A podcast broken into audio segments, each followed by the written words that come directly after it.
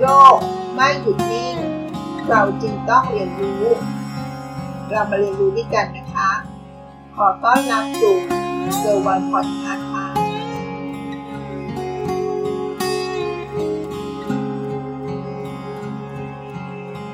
ช่วงนี้อยู่ในสภาวะที่เรียกว่าเงินเฟ้อ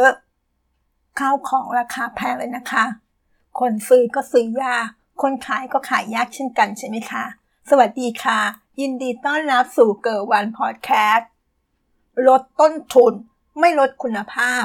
งานนี้น่าจะเหมาะกับเงินเฟ้อทั้งพวกนี้แล้วนะคะ เป็นเทคนิคลดค่าใช้จ่ายยังไงให้ได้กำไรมากขึ้นค่ะเขาบอกว่ามีทั้งหมด5เทคนิคด้วยกันนะคะ ในการลดค่าใช้จ่ายให้ได้กำไรมากขึ้น ในยุคที่ของราคาขึ้นไปสมด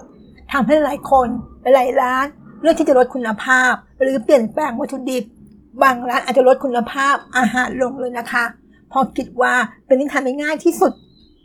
ซึ่งนี่ไม่ใช่ทางออกที่ดีเลยนะคะ เพราะนอกจากทำให้เราเสียชื่อเสียงแล้ว ก็ทำให้ลูกค้าหายด้วยค่ะ ซึ่งมันก็ยังมีทางเลือกอื่นๆ ที่เราสามารถทำได้โดยต้องลดคุณภาพ ด้วย 5 วิธีลดต้นทุนแต่ไม่ลดคุณภาพ มาฝากกันนะคะ ลองปรับเปลี่ยน ให้เข้ากับสถานการณ์ดูก็ดีเหมือนกันนะคะ 1. ปรับปริมาณอาหารค่ะ อาหารแต่ละเมนูของเราก็ควรจะเสิร์ฟในปริมาณที่มันพอดี สังเกตจากปริมาณอาหารที่เหลือกลับมาแต่ละเมนูก็ได้นะคะ ถ้าจานไหนมีอาหารเหลือบ่อยๆก็อาจต้องปรับปริมาณให้เหมาะสมกับการกินมากขึ้นนะคะ 2. แบ่งหน้าที่พนักงงานให้ชัดเจนค่ะ การมอบหมายงานในการจัดการสต็อก แก่พนักงงานให้ชัดเจน และนับสต็อก หลังจากที่ปิดร้านในแต่ละวันด้วยนะคะ เพื่อตรวจสอบว่าปริมาณวัตถุดิบที่เราใช้จริง ๆ แต่ละวันลดการทุจริตของพนักงาน และช่วยให้ง่ายต่อการจัดการด้วยค่ะ 3. สร้างความร่วมมือในทีมงานค่ะ เจ้าของร้านอาจจะสร้างข้อตกลง ให้มีข้อตกลงร่วมกันกับพนักงานนะคะ ในการลดของเสียที่จะเกิดขึ้นในร้านหรือลงความคิดเห็นกันว่า เพื่อเปิดรับข้อเสนอแนะจากพนักงานแต่ละตำแหน่ง เกี่ยวกับวิธีการลดต้นทุนที่สามารถทำได้ด้วยนะคะ 4. รักษาพนักงานที่ดีเอาไว้กับร้านด้วยนะคะ ปัญหาพนักงานลาออกบ่อยๆ ส่งผลให้การทำงานในร้านไม่ต่อเนื่องนะคะ เจ้าของร้านต้องเสียเวลาเปิดรับสมัครพนักงาน เสียงบประมาณในการเทรนนิ่งเรื่องต่างๆแต่พนักงานเก่าเองก็ต้องแบ่งเวลามาสอนงานให้พนักงานรุ่นใหม่ หรือพนักงานรุ่นน้องนะคะ เรียกได้ว่า เป็นต้นทุนแฝงอย่างหนึ่งเลยก็ว่าได้ค่ะ ดังนั้น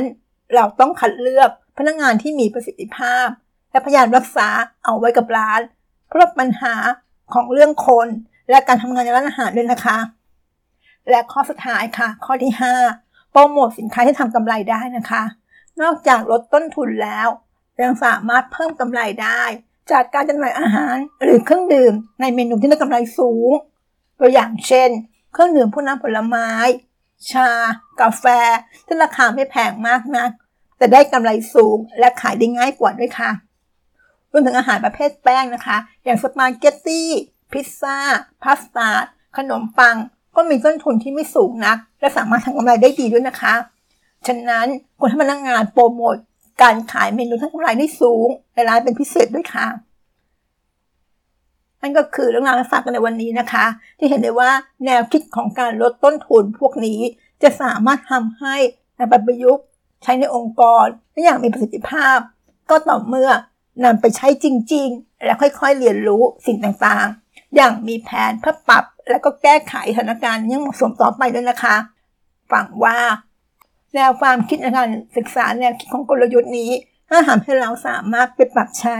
ในการทำธุรกิจให้เหมาะสมต่อไปค่ะ ขอบคุณที่รับฟังเกิร์วันพอดแคสต์แล้วก็วิดีโอถัดไป สวัสดีค่ะ ติดตามเกิร์วันพอดแคสต์ได้ที่ Facebook YouTube แองเกอร์บอดแคสต์